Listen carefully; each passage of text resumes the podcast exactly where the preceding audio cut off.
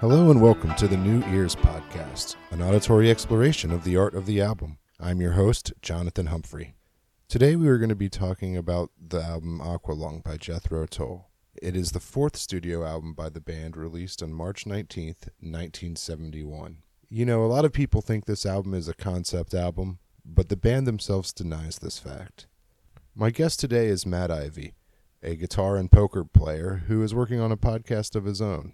One thing to point out is that in the beginning of this conversation, Matt promotes the idea of people playing poker, but during the time of COVID 19, that is an unsafe recommendation. So he and I both su- suggest and hope that our listenership stays safe. Please enjoy the conversation.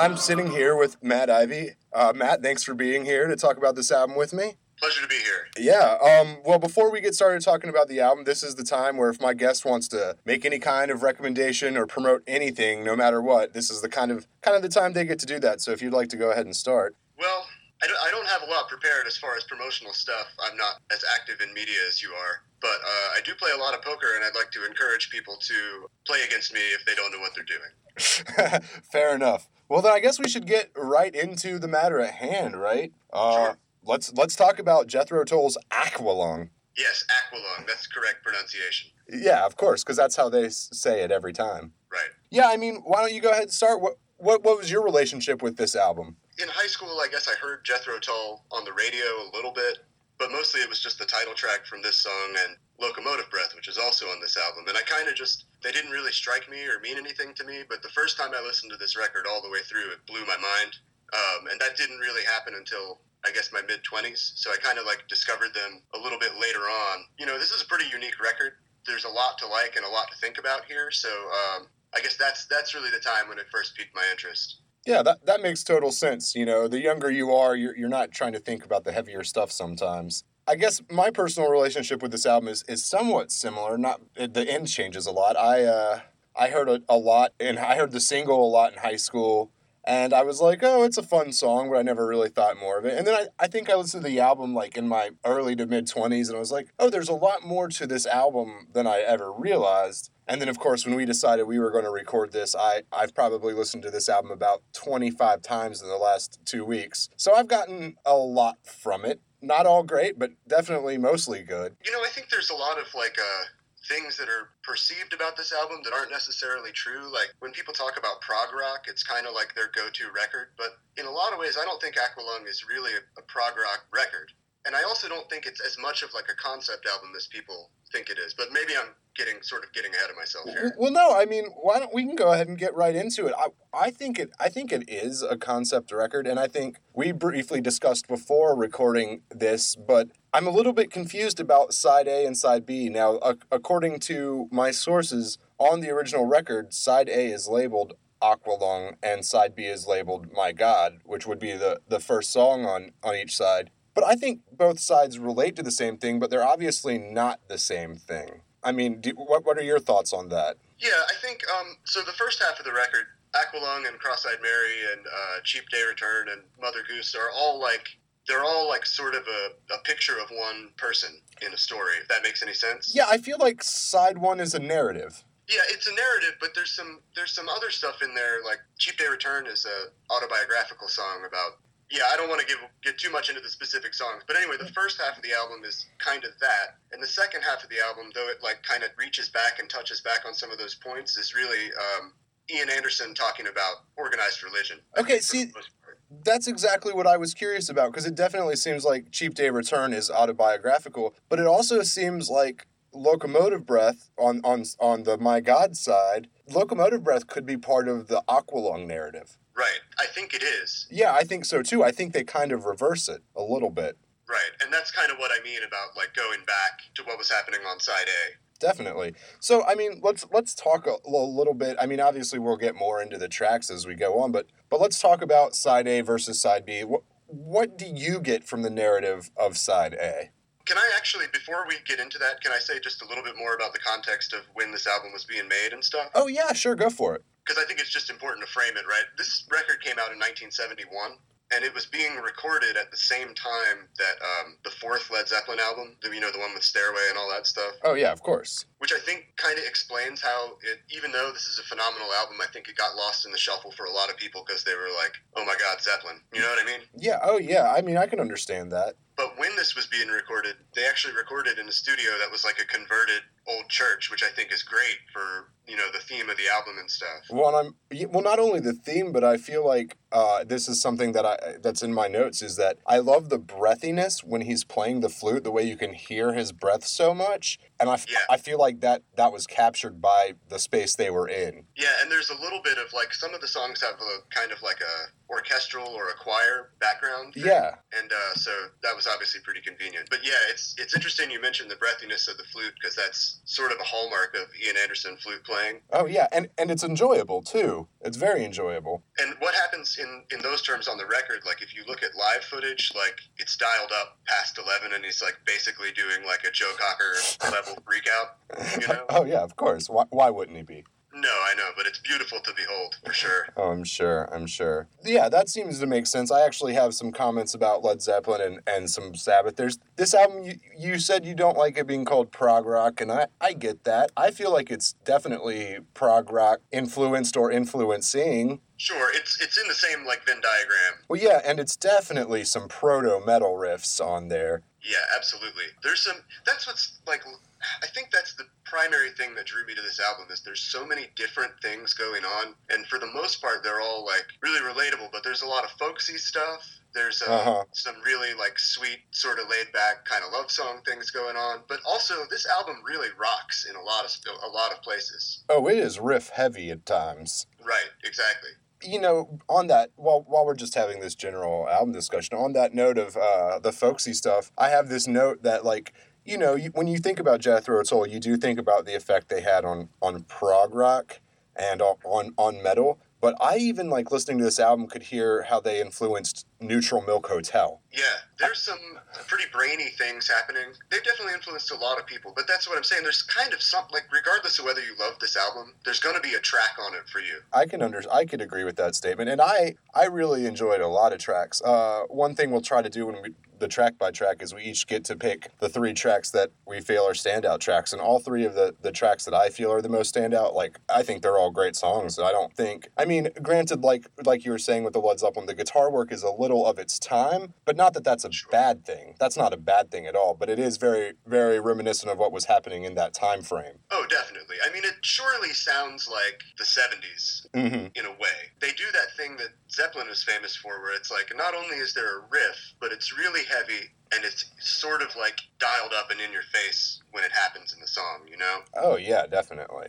And they definitely have this way of establishing sort of a groove centered around the riffs. hmm Well, let's let's talk about side A narrative. What, without getting too specific, what what do you feel is the point? I mean, obviously both sides are reflective of some of similar points, but what is the point of the narrative of side A? Okay, well, I'm going to cheat a little bit because I know some of the history here. Ian Anderson's wife did this uh, photography project where she photographed a bunch of homeless people living on this embankment near the Thames River. And one of those pictures of this homeless man is what inspired the song Aqualung, which Anderson and his wife wrote together. And they were, uh, in retrospect, Ian Anderson's like, I don't know why I didn't just use that photo as the cover of the album instead of like commissioning this painting that there's now been like custody battles over and it's been a big headache or whatever Mm-hmm. that was the original inspiration for the character of Aqualung. And I think that's kind of the spirit of that photography project is kind of like what Anderson was going for. It's like, I want to just talk about the dirty side of England. Well, yeah, that makes sense. I mean, obviously, it does have a lot to do with British Anglo-Saxon religion, Sure, and the whole, um,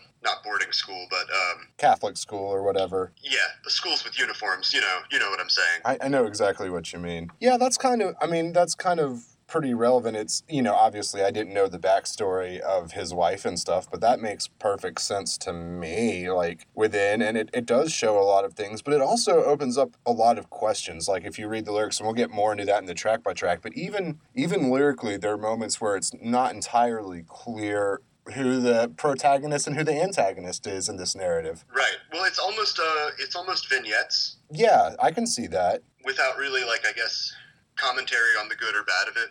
Or it's like sort of like the song is like a picture of the person. Does that make any sense? Yeah, and then so we both kind of agreed that the second side is a little bit more autobiographical, right? Right. So I, I feel like you know a few more things about Jethro Tull that I don't that my audience might find interesting. Before we start like veering off into getting deep into every track, is there a is there any part of this any information you want to tell people about Jethro Tull other than you know what was going on at the time? Well, there's an interesting piece of trivia, I guess, uh, about Jethro Tull. This would have been before this record, and I'm not sure of the exact years, but uh, late '60s. Tony Iommi, who would later be famously the guitarist for Black Sabbath, was in Jethro Tull for like a really, really short amount of time. And I think he was just like playing live with them and he wasn't on any of the studio recordings. But there's this Rolling Stones DVD called Rock and Roll Circus that's like the Stones and the Who and a bunch of other bands playing live. And Jethro Tull has a song and Iommi's performing on it. So it's kind of, it's just neat if you people want to go back and look at Rock and Roll Circus and see um, Iommi from Sabbath playing next to a crazy man with a flute. well, and also like his riffs fit their riffs too in a lot of ways throughout this album. Sure, they're like bordering on the sludginess of Iommi, but the overall feel of Tull and where Iommi was going, I just think ended up being pretty incompatible. Oh yeah, I'm I'm sure. I'm just saying like I'm, I was more just saying that those proto metal riffs that they both both bands use, they use them differently. Obviously, Black Sabbath's proto metal riffs are basically metal, and Jethro Tull's proto metal riffs do a little something else. But right, and without getting too much into Sabbath, I mean, there, you know, there's a lot of in your face guitar on this Tull album, but I think like Sabbath is all about just living with the Tony Iommi guitar thing. Definitely. Is there anything else you wanted to say about the album as a whole before we we take a break here? Uh, no, I mean some things may come up through discussion. For right now, yeah, I think this is a good good stop to or a good stopping point. All right, well, ladies and gentlemen, we will return momentarily. We're going to take a, a quick break.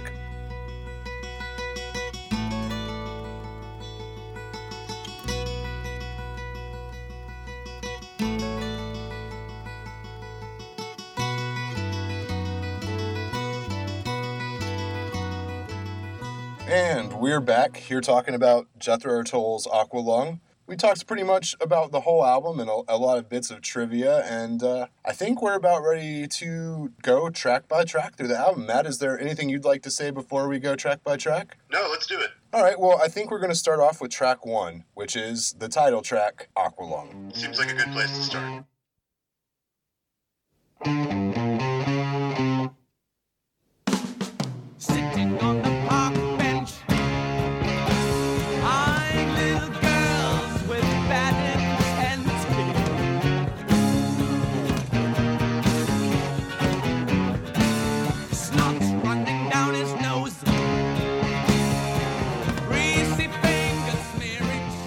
Obviously, Aqualung is the uh, the single, the radio hit from this album. Uh, I, this might be something I come back and tell people in the mini episode. Do you have any idea around how many units it sold when it was put out? No, I don't. But I mean, most of them were through this song, I imagine. Yes, although uh, I, I believe that the only song that was a, an actual single, like released as a single, Uh-huh. was Hymn 43.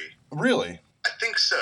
Because this definitely feels like a single, but maybe it's just because we're so used to hearing it on classic rock radio. Yeah, it's definitely like the Tull song you hear the absolute most on the radio. Oh, yeah, without a doubt.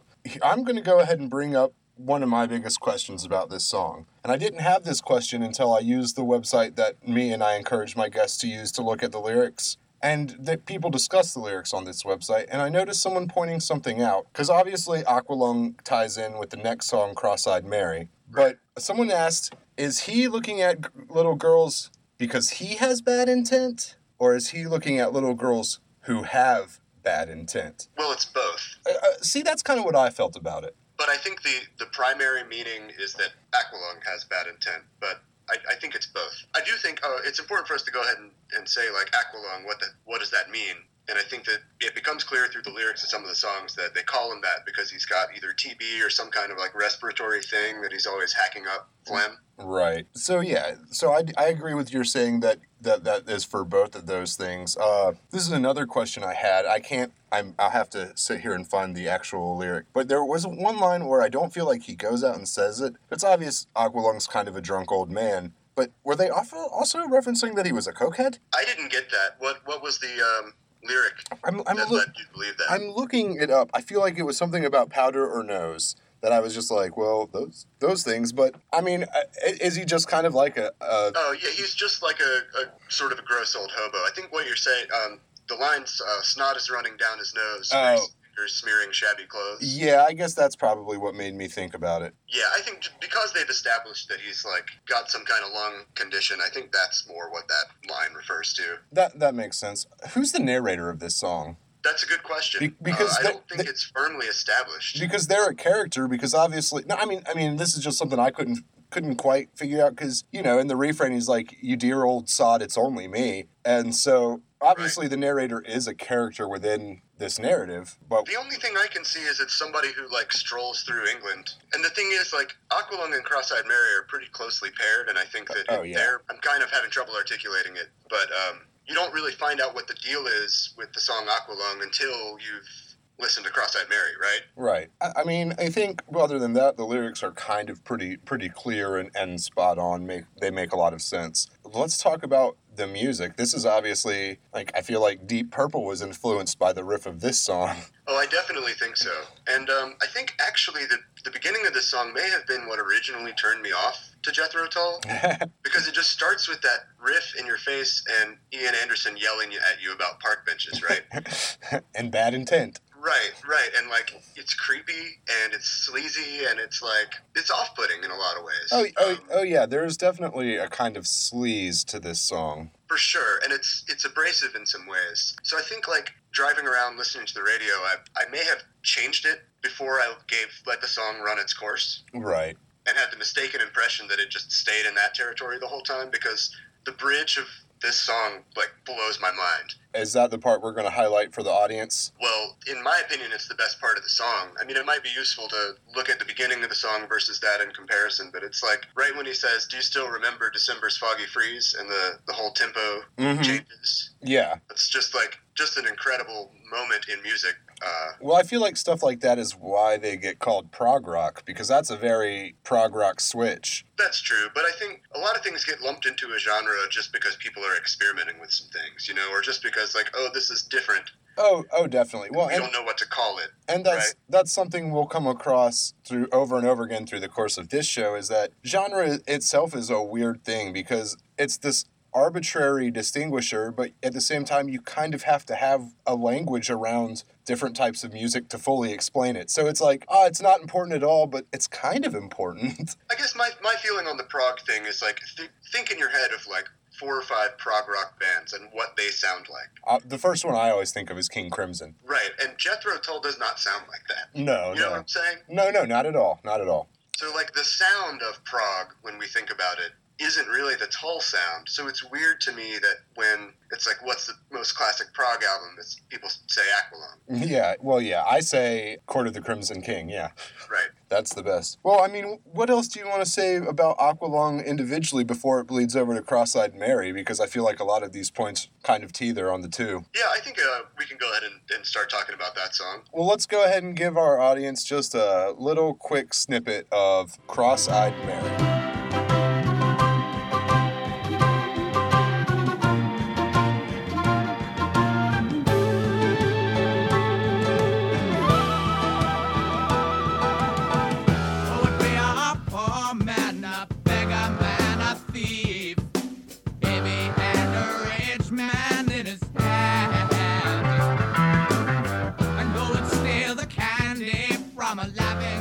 Now, obviously, the title of this song kind of plays off the theme of the whole album outside of the narrative. Right. You get the impression that the schoolgirls, it's some kind of religious school. And obviously the term cross-eyed, in my mind, is, is sort of a pun on the cross, like a crucifix, Yeah, exactly. She's looking towards the cross. which Or having- implies kneeling. Yeah, either that or or just in that same same idea of it being Catholic school, she has the cross forced into her vision regardless of what she's doing. Right. I will say one interesting thing doing doing this podcast, I learn a lot of weird and interesting facts. I never kn- really knew the term jackknife barber.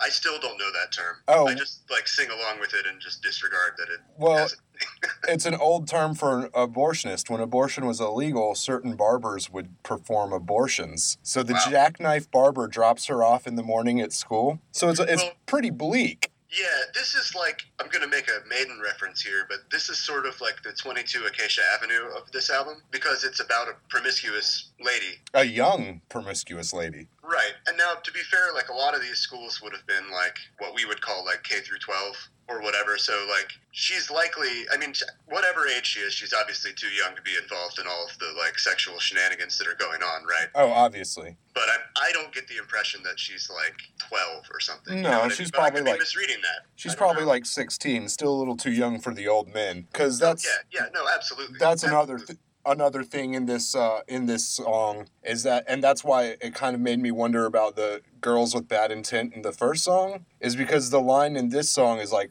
I, I'm paraphrasing, but the line is she's not interested in the younger boys. Maybe she'll make it with a leching gray. But then the, the line right after that is, or maybe her attention is drawn by Aqualung. Right. So implying that he's not the same as all the other like dirty old men. You know what I mean? Like there's some not saying he's not a dirty old man, but there is something different about him. Right. The thing that troubles me about both of these songs, other than their obviously like disturbing subject matter, Mm-hmm. Is that you never clearly the motivation of the main characters of the song are like not clearly established. Oh no, it's definitely a third person, not omniscient narration. Because the, the lasting question that I have with Cross Eyed Mary is like, well, why is she doing all of this? Is she like, what's the deal? You know what I mean? Mm-hmm. Well, yeah, oh, yeah, exactly. Well, then she's a young girl pushing boundaries, probably. But I will say at this moment that Cross-eyed Mary is definitely one of the three standout tracks for me on this album. Cross Eyed Mary is a great, great song. Honestly,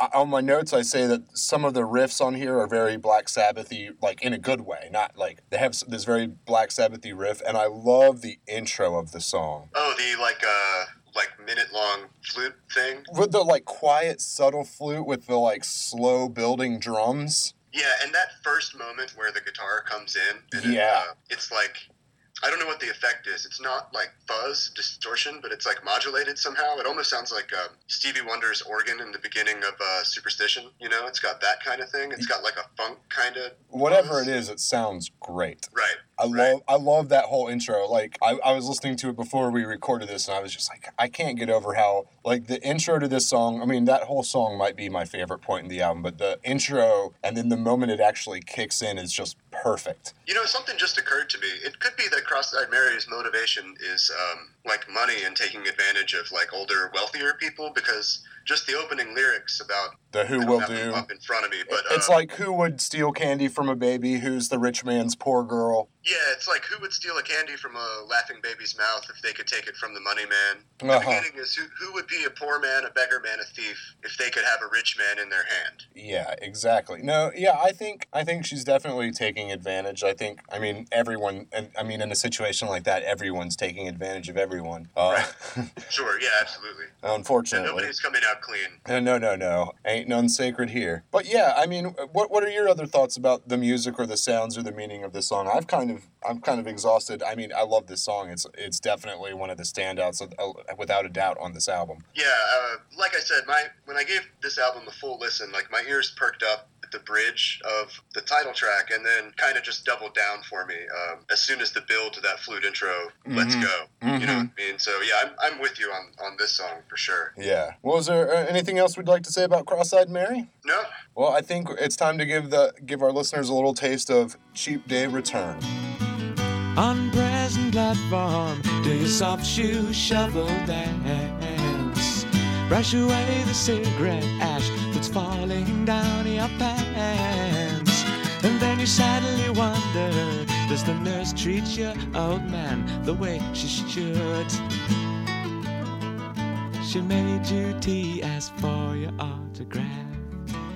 Now, Cheap Day Return is kind of a short little ditty. it really is. Um, and it on some versions of the album, you get a track that's "Cheap Day Return" slash "Mother Goose," which is the subsequent track. I've seen that. I would that would make me sad because I honestly put Cheap Day Return as another one of the standouts of this album. I know it's not much, but I think it's perfect and it's pithy and it does exactly what it needs to do. "Cheap Day Return" might be pound for pound the best song ever. It's I mean, in terms of like length of song and what it gets done in a really simple way. it's you know like I mean? it's like eight short lines, and it does exactly what it needs to do. yeah, it gets in, gets out, and it's like it's really thought provoking, and it's like the imagery is everything it needs to be to be evocative without being overly wordy. I just really like the melody too. Cheap Day Return is uh, maybe my favorite song on this album, but that's going a little bit far. It's way up there. It's I definitely one of- love that song. So I guess we're both saying it's one, both this and Cross-eyed Mary are two of our standout tracks, both, right? Yeah, I mean, if I only get three, see the the thing is, it's like there's so many moments within songs that are this. I have more have like standout album moments with Aqualung than I do standout tracks. And- if that makes any sense. And yeah, oh, it makes total sense. And honestly, that's one of the reasons this album is so good for the the format, or at least the current format of this podcast, is it is an album albumy album. right, It is not just a collection of songs. right. But despite that, and there is continuity and flow, but like unexpected things keep happening. Oh yeah, oh def- definitely. Uh, One of my notes about Cheap Day Return is I feel like the length of the song and the title honestly go hand in hand too. Like I feel like the length of it is part of why it is a Cheap Day Return. You know, I, I don't know if that makes sense. Yeah, I think so. It starts off on the lyric, lyric is on Preston platform, which is a train station, I would imagine. And I think a cheap day return is like a, a shitty ticket. You know what I mean? It's Mhm. like the opposite end of first class or whatever. I mean, that's just a guess, but I think so. But it also like you can you can take that phrase outside of the context of those lyrics too, and just like a cheap day return doesn't sound like a good thing. No. no, not at all. Just to talk about like what's happening in the song. So the the narrator, the short version in my mind, and correct me if you got something else out of it, is that the narrator's dad is sick in a hospital and he took a train to go see him and is then going back home. That I mean, that's exactly what I got, and he he's worried about his father, and he doesn't doesn't even know if the person he's paying to take care of his father is doing what she should. Right, but it's I think it's autobiographical because the the nurse asked for his autograph, so he's like, Yeah, if it's not Ian Anderson, it's like a rock musician or a famous person. well, exactly, and this is what we were talking about earlier, where this song could. I feel like this song was intentionally juxtaposed on side A when it thematically more belongs on side B. Right. But it was an intentional choice and a good choice. But yeah, and I think it works really well right after Cross-eyed Mary too. mm-hmm. oh yeah, that's just such a strong section of the album, anyways. And there's a little guitar interlude at the beginning of that song before the melody changes and he starts singing, and there's like mandolin or something going on there. Yeah, I heard it faintly. I know what you're talking about. Yeah, I mean, Right, right. It's a Just it, a really interesting. Like, if you want to hear a really good song and you only have like a minute and 31 seconds, you should try this one. yeah, yeah. It's aesthetically pleasing. Right. I it mean- won't suck. No, no, but I, I don't think there's too much we can say more about it because, like we said, it's what two minutes under. Right. like- yeah. We've Pretty talked we've talked about it almost as long as it is, if not longer. But yeah, so the next song on this album is as as we said, Mother Goose. Right. Don't believe they knew I was a schoolboy.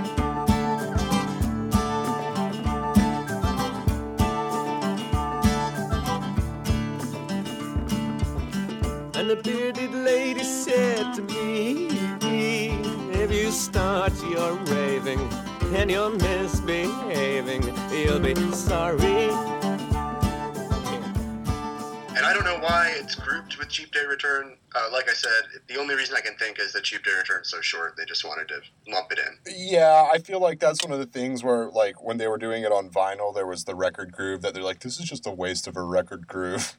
but I can't lie, I do think Mother Goose is the lowest point of the album for me. And Interesting. and mostly it's because I just the the first verse doesn't sit well with my sensibilities. I feel like, and this is The first verse? the first verse like the song isn't bad it's just so much of the first verse pushes because he's evoking all these like childhood senses of of wonder in a way like you know he's talking about mother goose and he's talking about piccadilly circus and lions and elephants Right. and this is one of those things where you know like maybe if i'd heard this song at a different point in my life this would have resonated more but like at the time like like i was saying to you that i felt like at times i noticed how influenced by jethro tull neutral milk hotel was circuses and stuff are common themes in neutral milk hotel lyrics so like to me the way he he evokes these circus ideas. It's like fun and silly and childish, which is just something I- I didn't like being a kid. I don't relate to childhood as well. Yeah, I can see that. It's like playful in a way that you don't think. So, are you saying that it doesn't like its playful sort of mood doesn't fit in with the uh,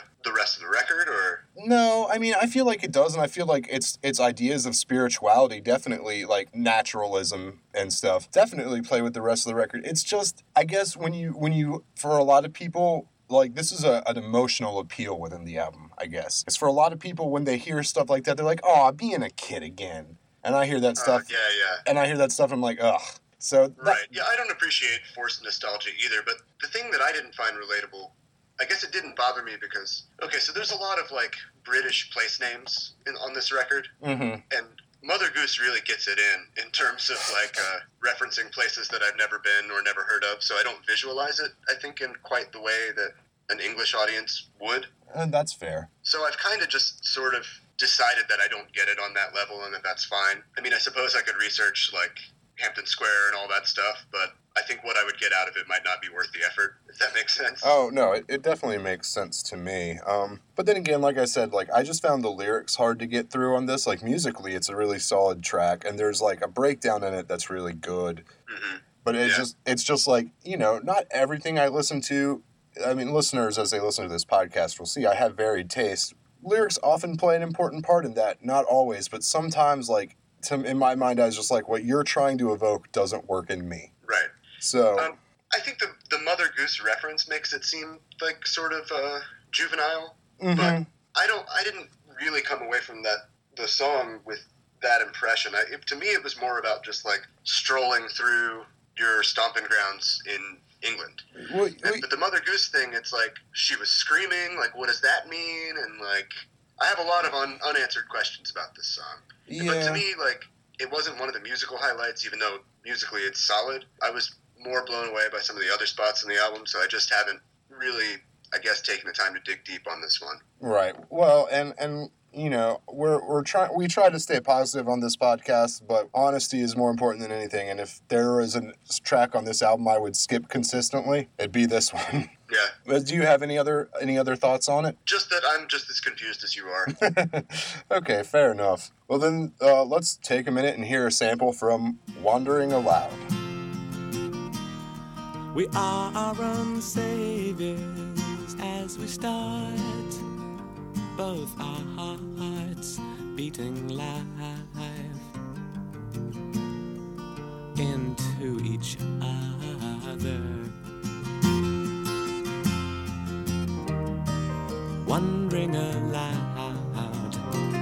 will the years treat us? I don't have much to say about this one. Maybe you have more, or maybe not. Who knows? well, I think this is um, it's another one of those soft acoustic, sort of gentle moments on this record. Mm-hmm. and it's obviously it's just sort of it is what it is it's just a simple love song about a guy and his uh, significant other Well, and that's an interesting point because I read people saying that they think it's a love song, and I, I could definitely read it that way, but I kind of read it as a little something else. I kind of read it as this like humanist letter. This whole thing about being generous with one another, and I mean, obviously it could be applied to, to a, a partner or whatever, but he, here I feel like, I mean, maybe it's just what I, you know, this is one of those things that I get personally from it, but I feel it's very much like love your brother, give to mankind, be generous with one another. right well i think it, it starts off being about a couple Mm. specifically Mm. but i do think that ian anderson probably has that viewpoint and would consider himself a humanist and it does i think what you're referring to is the line we are our own saviors Y- yeah, yeah which is by the way like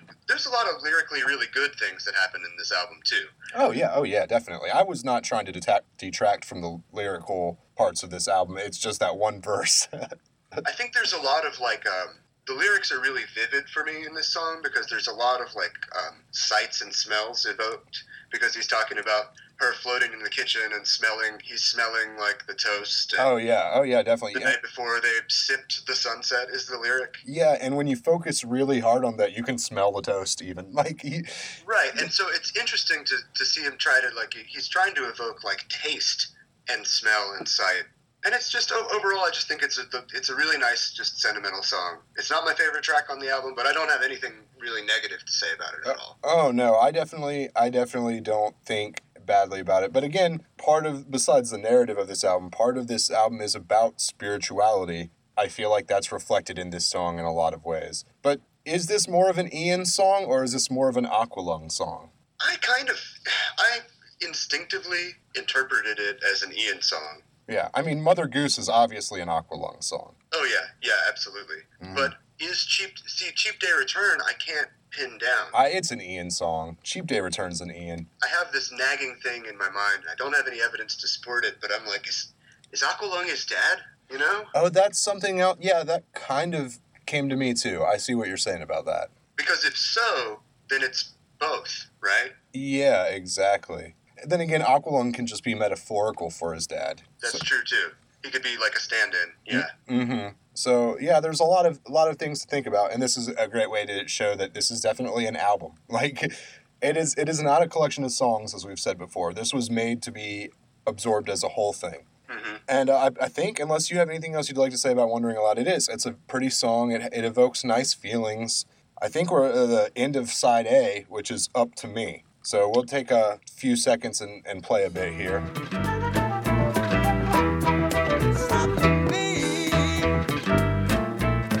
Buy a silver cloud to ride, pack the tennis club inside. Trouser cuffs hung far too wide. Well, it was up to me. Tires down on your bicycle, you know it feels like an icicle. The yellow fingered smoky girl is looking up to me. That was a, a little bit of Up to Me. It's definitely one of the more uh, raucous tracks on the album. For sure. And the lyrics are a bit of a puzzle here as well. Well, yeah, the lyrics evoke a completely different emotion than the music does. Yeah, it, that's really true. What do you think is happening in this song? Well, if you just base it on the line up to me and the music, it kind of reminds me of a kind of like under my thumb kind of feeling. But when you read the lyrics, it's like the opposite of that. Yeah, yeah, it's a bit of a conundrum for sure. because it, uh, oh, also, who is the narrator of this song? yeah, that's another one that I, I was unclear. I mean, I feel like this one might be Aqualung, though. I wonder if this might be Aqualung before he became Aqualung, before he became homeless or whatever it was that happened to him. Yeah, this was like the inciting moment. Right, because there's some sort of reference to domestic dispute, like glasses being cracked, Uh huh. and well, it was up to me. Is in my mind, it's almost like saying, well, yeah, it was my fault, but screw it. Yeah. You know what I mean? I can definitely see that. And that's exactly what I mean, where the lyrics, it's just like, oh, this was my fault. I did it and I walked away. But musically, it sounds like, no, this is your fault. You just wait till it comes back to me. Right. So it's kind of, it's got that weird thing going. It has, I mean, it's a great guitar riff. One of, one of my notes for this song just says, it's fun. It definitely is, and I think it's a it's um, while not a powerhouse, I think it's like a solid way to end uh, side one of this record. Yeah, it's, it's not like too in your face, but it's enough of an upbeat thing to kind of get you going.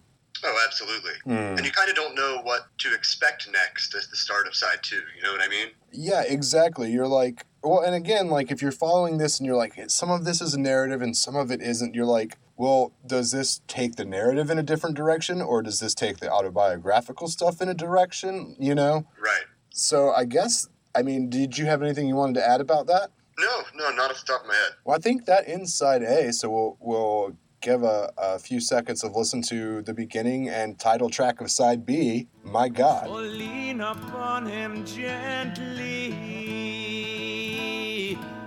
and don't call on him to save.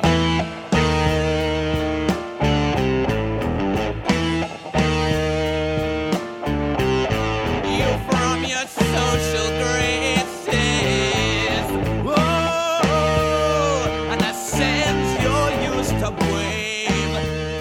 Now, this is one of the songs I have the least amount of notes for. I feel like a lot of times, lyrically, this song is pretty straightforward. Oh yeah, absolutely. But I think it's worth noting this is the longest track on the album. Oh, yeah. De- oh, definitely. And there are times when I like listen because you know I was listening to it on headphones as I was giving this album several several listens. There'd be times where I'd be like, "Is it still my God or is this him forty three yet?" Right. and the This two, is definitely a great sort of headphones on album. Just incidentally as a as a side note. Oh, oh yeah, you pick up a lot of stuff on headphones. And one, one, one of my few notes about this one is that the flute solo in the middle of it, it's so intense. It's a really intense flute solo, and it's and it sounds very classical too, but it's very intense. Sure. I think um, if you had to hand, if somebody's like, which which song's lyrics are the most representative of the album, I would probably say this one will tell you what this album is about. Yeah. Oh, definitely, and and without much abstraction. And another thing that's great is I think it's got it's got the dual title meaning again. Oh yeah, yeah. They they they do that really well throughout this album, actually. Right. I mean, the the phrase "my God" is like he's talking about personally, like what his view of God is. hmm Uh, but it's also like seeing a bunch of like religious hypocrisy and being like, "My God." Yeah, you know? exactly. Yeah, I mean, and that's what the thing is, is that like I feel like, and this is a theme throughout the whole album, but it culminates here and obviously throughout the rest of this side. I don't even think he necessarily dislikes Christianity as much as he just hates the hypocrisy of organized religion. Right, and and this is really where like he first starts addressing those things directly, and you Mhm. can tell he's like he's kind of pissed off in a way. But just to just to briefly summarize, I think we both kind of touched on it a little bit, but I think he's he's really got this sort of all-encompassing view of spirituality and religion as being like personal. Mm-hmm. Which I agree with. I appreciate that. Sure, I, I appreciate that too. I'm not particularly religious myself, so I don't fully agree with him, but I do think that um, organized religion has done some pretty hypocritical and Well, awful things I throughout mean- history. I mean, I hate to sound terrible. I, I mean, I, I don't really want to get into religion, but whenever you think about the bad things about religion, most of it's caused by the organizations behind religions. right now, there's there's definitely some um, examples throughout history that lean the other way, like the role of churches in the U.S. civil rights movement and stuff. Mm-hmm. Oh, definitely. Um, but I think what he, Ian Anderson's basically trying to say is like, you don't need all of that. You can interact with your faith or whatever you have in your own way, and that's fine. Yeah, on your own terms. Yeah, exactly. And I think that's pretty much all we, we really have to say about this song. I mean, that's that's Yeah, what it I- is. I will say it's it's a little bit more aggressive than that. It's not like, hey, just do it your own way. It's it's kind of like screw these hypocritical. Oh yeah, oh yeah. He's definitely angry about it. And like, if you want to see some first class flute freaking out, like definitely watch this song live because that that solo that you referenced is like probably the most epic moment Well, I the album. Yeah, well, I will say one other thing about this song is that when you think of a very classical, narrow minded idea of heavy metal, a lot of themes in this song come to mind. Like the few that are very like anti religion over those like layered riffs. Right. It just feels very like, oh, this is why they think anyone who likes metal hates Jesus.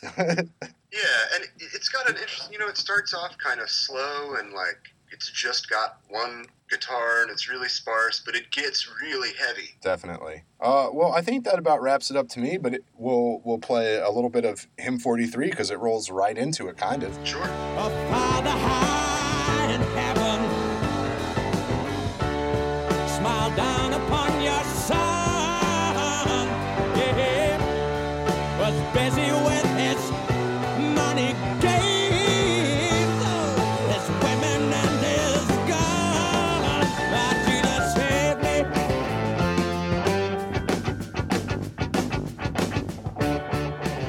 Like I was saying earlier, this is obviously like a continuation of the song "My God." It's a different song, but it's it's still on track and same theme. But the other Right. the other note I have, and which is funny that you brought up Led Zeppelin at the top, is the like after the refrain in this song, that little riff part, it reminds me of Moby Dick a lot. The, the Yeah. Zeppelin song Moby Dick. I can see that for sure. Whereas like Cross-eyed Mary like started with this like long intro and then like hit it hard. Hymn 43 just like starts off heavy and stays that way the whole time. Oh yeah, and it, it's it's one of the better tracks on the album. I think I like it more than My God even, but I do too. It's certainly easier to like enjoy. It's one of those songs that like makes me like if I'm driving want to roll all the windows down. You know what I mean? I do know. I don't know if I'd feel that same way about that song, but I know exactly that feeling where you're like, it's time to rock out and let the world know. Sure. Yeah, but uh, yeah, oh yeah, it's a very, it's very a riff heavy song. The flute and the drums fills in between that that riff that reminds me of Moby Dick though. They're great. Yeah. They're- Yeah, that riff in general, it's like so simple. It's like seven notes, but it's and they repeat, but it's just the rest in between and like the muted picking along with the drums in between. Very, very good stuff. Oh yeah, definitely. Uh, And lyrically, I think he gets pretty clever here too. Like I particularly like the whole thing about um, his cross was rather bloody and he could hardly roll his stone. Yeah, yeah, yeah. That, that's great. And yeah, I mean, thematically, it's definitely though. Like the lyrics are still more about uh, organized religion. Here's why you're a hypocrite. Right.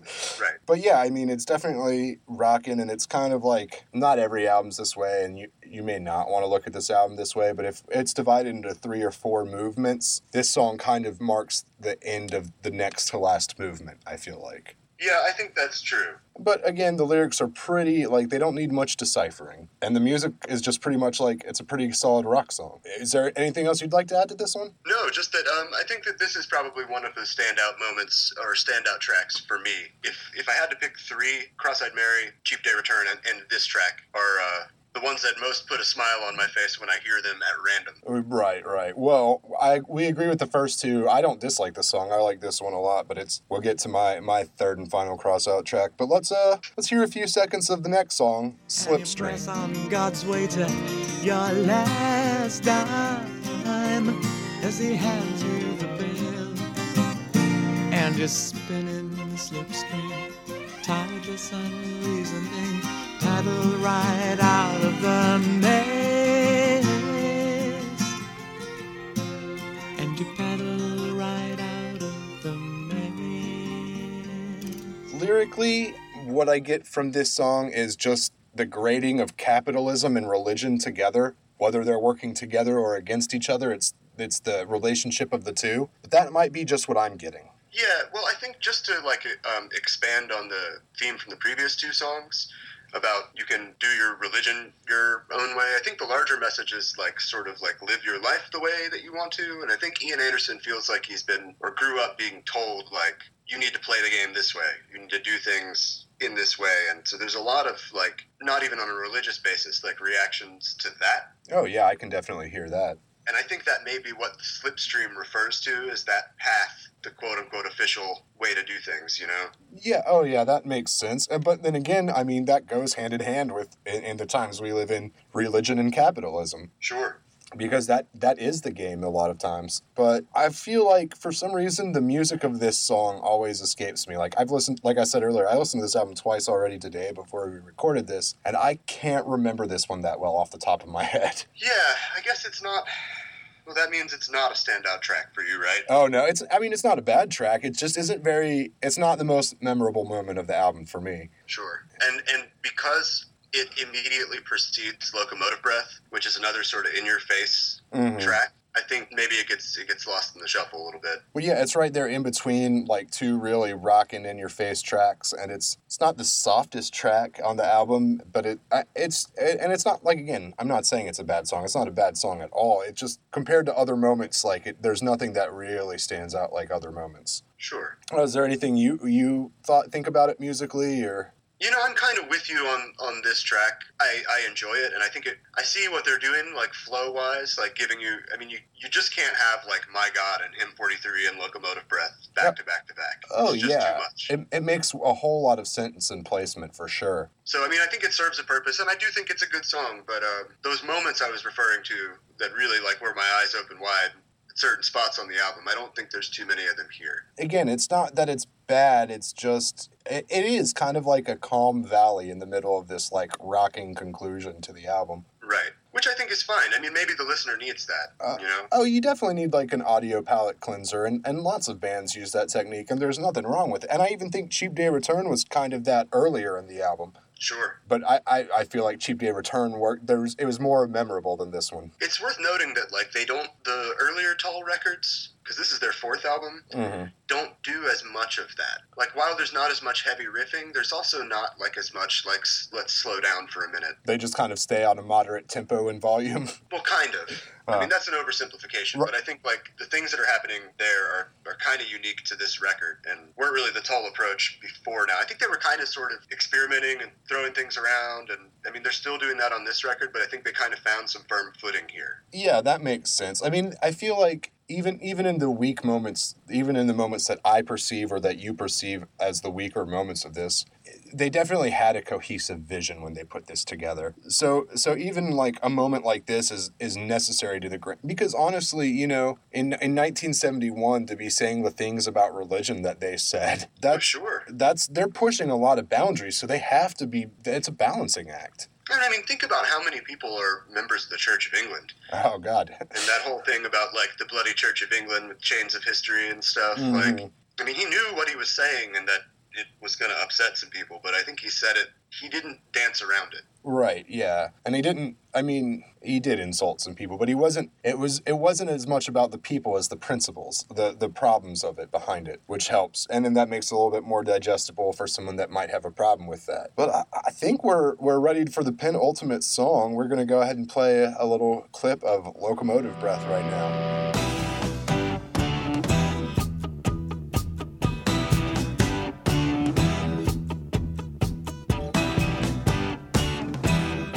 Shuffling madness of the locomotive breath runs the all-time loser headlong to his death. Oh, it feels a piston scraping. Well, I may be wrong, but I feel like this is the definitive end of the Aqualung narrative throughout the album. I definitely think so. Like I, I feel like locomotive breath is a, a new nickname for Aqualung, and I feel like throughout the course of this song, trains are a metaphor for death. I think so too. Or they're a metaphor for, I mean, travel towards something that you can't control happening. Like going towards a destination that you don't necessarily want to be going towards. Well, destiny or fate Right, sure. Which, of course, death is a, a central part of that. is the end part of it. right. But in, in Locomotive Breath, the character is not dead, but he's on his way to a bad end. yeah. That, There's not. He's, there's a sense that there's nothing he can do about it. well, well, even the title and that metaphor implies that you can like smell the death on his breath. You know, like Right. uh, he's he's at the door. It doesn't. It, we don't know when he's going in, but he's at the door. Well, I think it's also. It also probably is. Well, I won't say probably, but it could also be a reference to smoking, like chain smoking. Oh, oh, definitely, like a smokestack coming from the engine. I mean, that's definitely too. But then again, you know, some people think cigarettes smell like death. Right. So, I mean, it, they all they all run pretty parallel. What do you want to say musically about this one? This song I heard growing up because I think this is the Tull song you hear second most often on the radio. At least you did on the radio stations I was listening to. Mm-hmm. And I like this song, but it's very. It's like I'm not sure if stressful is the right word, but it's something bordering on stressful. Oh, there's an anxiousness to it. again too it's like it's got a similar sensibility as like the pre-bridge part of the title track where it's like got and which is appropriate because it's like the wrap up of the aqualung story right so Mhm. it's got that like dirgy hard kind of even the way ian anderson sings is kind of like really like halting you know what i mean Oh yeah. Oh, definitely. I can definitely hear what you're talking about. Yeah, and I mean, I, I do think it's a fitting conclusion to that narrative that has flowed throughout the album, and I and I think it still comes in concept with the themes of religion and spirituality and humanism. right And you know, I think it's a great way to lead up to the the ending track. And I will say one thing one thing that's probably important about albums as a whole, but was done effectively in this album is first and last track. So Right. bef- before we get too much into it, let's go ahead and play just a little bit of Wind Up.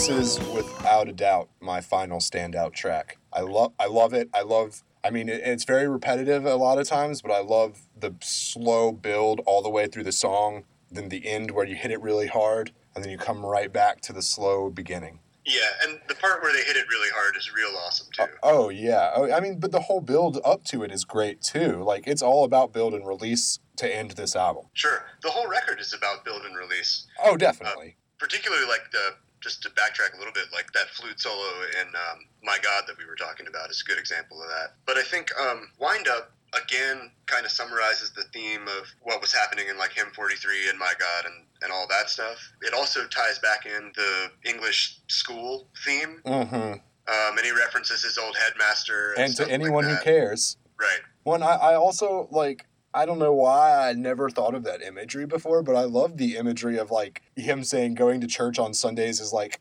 key toy winding up God. Right. I love that imagery. Be like, no, no, you guys are wrong. You don't have to like turn his crank once a week. That's not how God works. Right. Um, and yeah, that's the thing is I think he finds some clever ways to express things so that everybody understands what he's saying, but it's also like, huh, I had never looked at it that way. Yeah, like well, that one is. I mean, there's definitely lots of places on the album, but that one especially hit me really hard. Like I never even thought about that, but that's that's pretty great. A wind up God. Right. So yeah, and, and that's one of the things I loved the feeling and the thought that that evoked in me, which is why is it's one of my standout tracks. Obviously, the lyrics the lyrics are really relatable without being necessarily like anti anyone. It's very much like this is what I've learned for me. If it's anti anyone, it's his headmaster. Right, but we don't like his headmaster anyways. No, of course. He told him how not to play the game. Yeah, yeah, and we're not for that. But yeah, I mean, and again, like like we said, it's all build and release in this album, but it it pays off one final time with this whole song.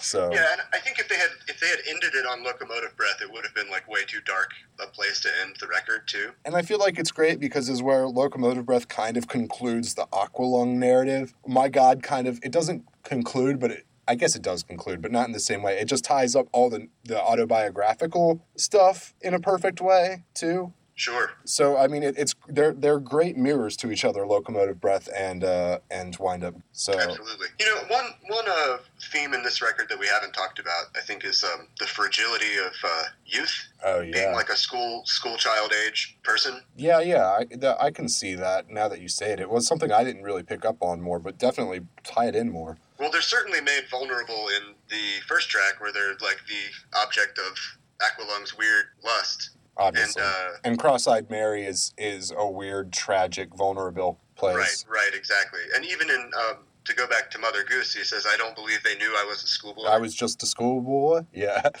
yeah yeah Right. exactly well see and that's uh, not not that well we're getting close we're pretty much at our final thought so let's go ahead and and close this track by track and just let's let's get on our final thoughts about the album as a whole and anything we missed uh that was also something I didn't touch on at, Mother Goose, but that's part of why I got this whole like nostalgia of childhood because he was like, and I was just a schoolboy.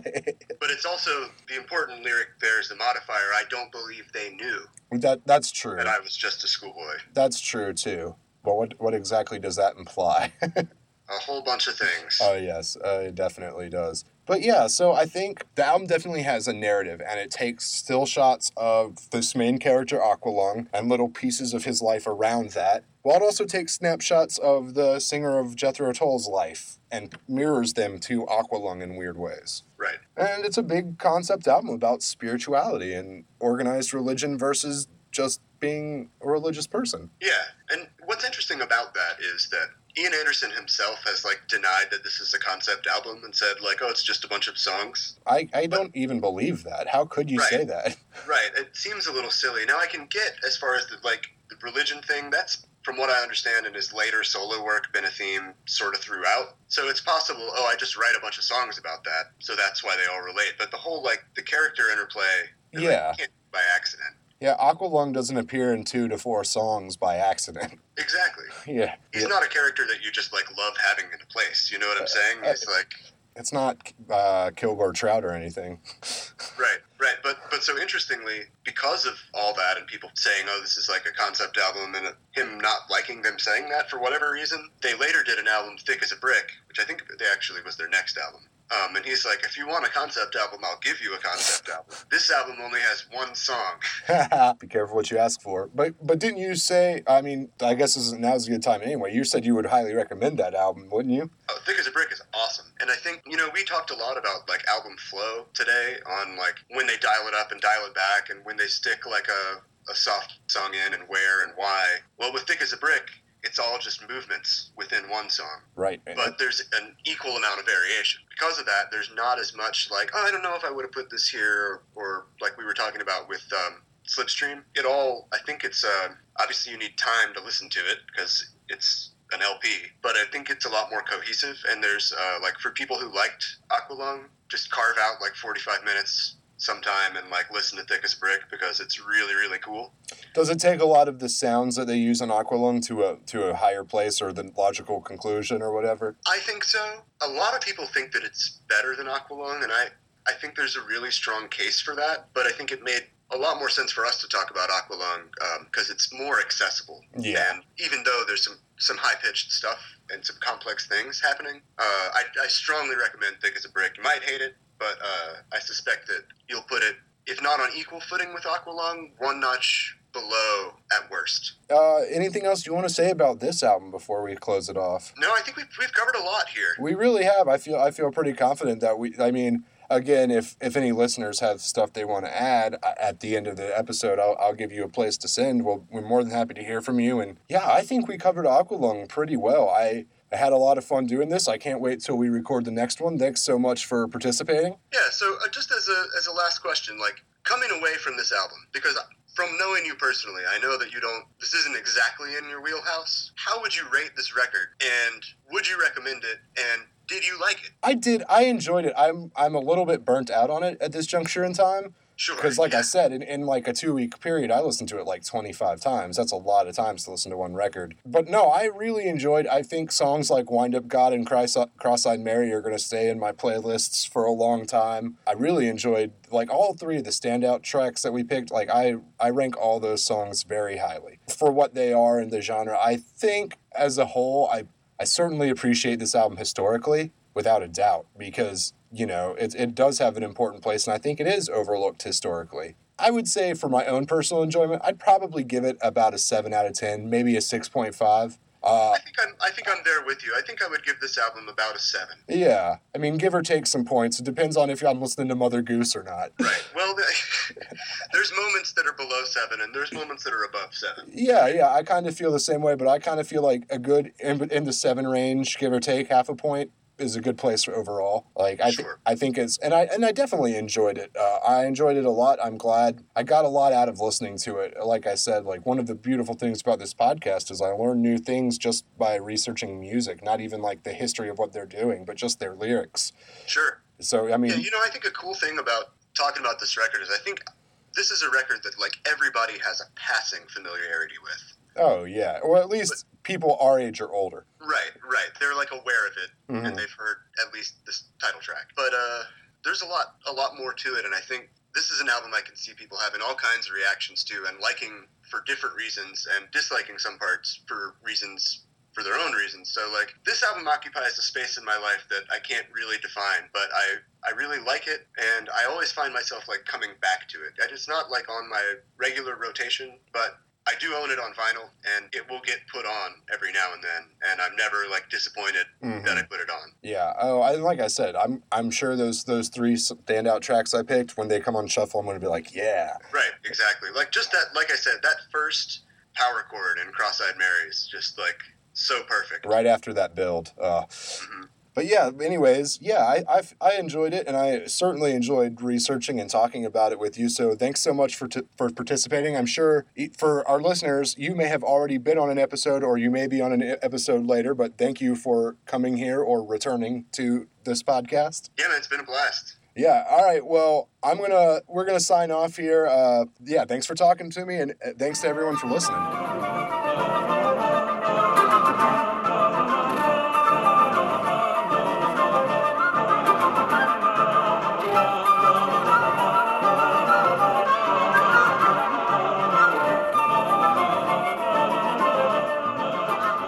With that, we come to the end of another episode.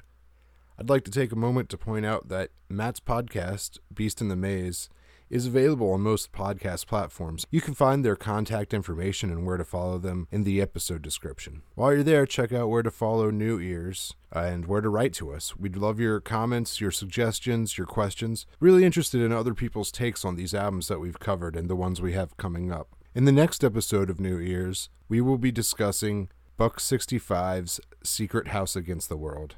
It's a really great talk for a really great album, and I hope you'll enjoy it as much as I did. I hope you'll join us then, and thank you for listening now. Got a question, and by way of firm reply, he said, I'm not the kind you have to wind up on Sunday.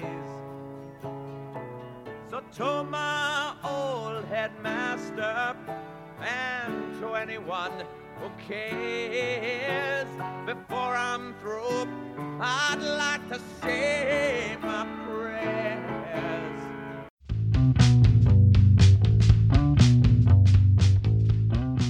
This podcast is an Abandoned Mascot production and part of the Abandoned Mascot Network, a loose affiliation of podcasts for media arts creators and connoisseurs. For more information, follow us on Twitter at AbandonedMasco1. That's Abandoned, M A S C O, and the number one. Thanks for listening.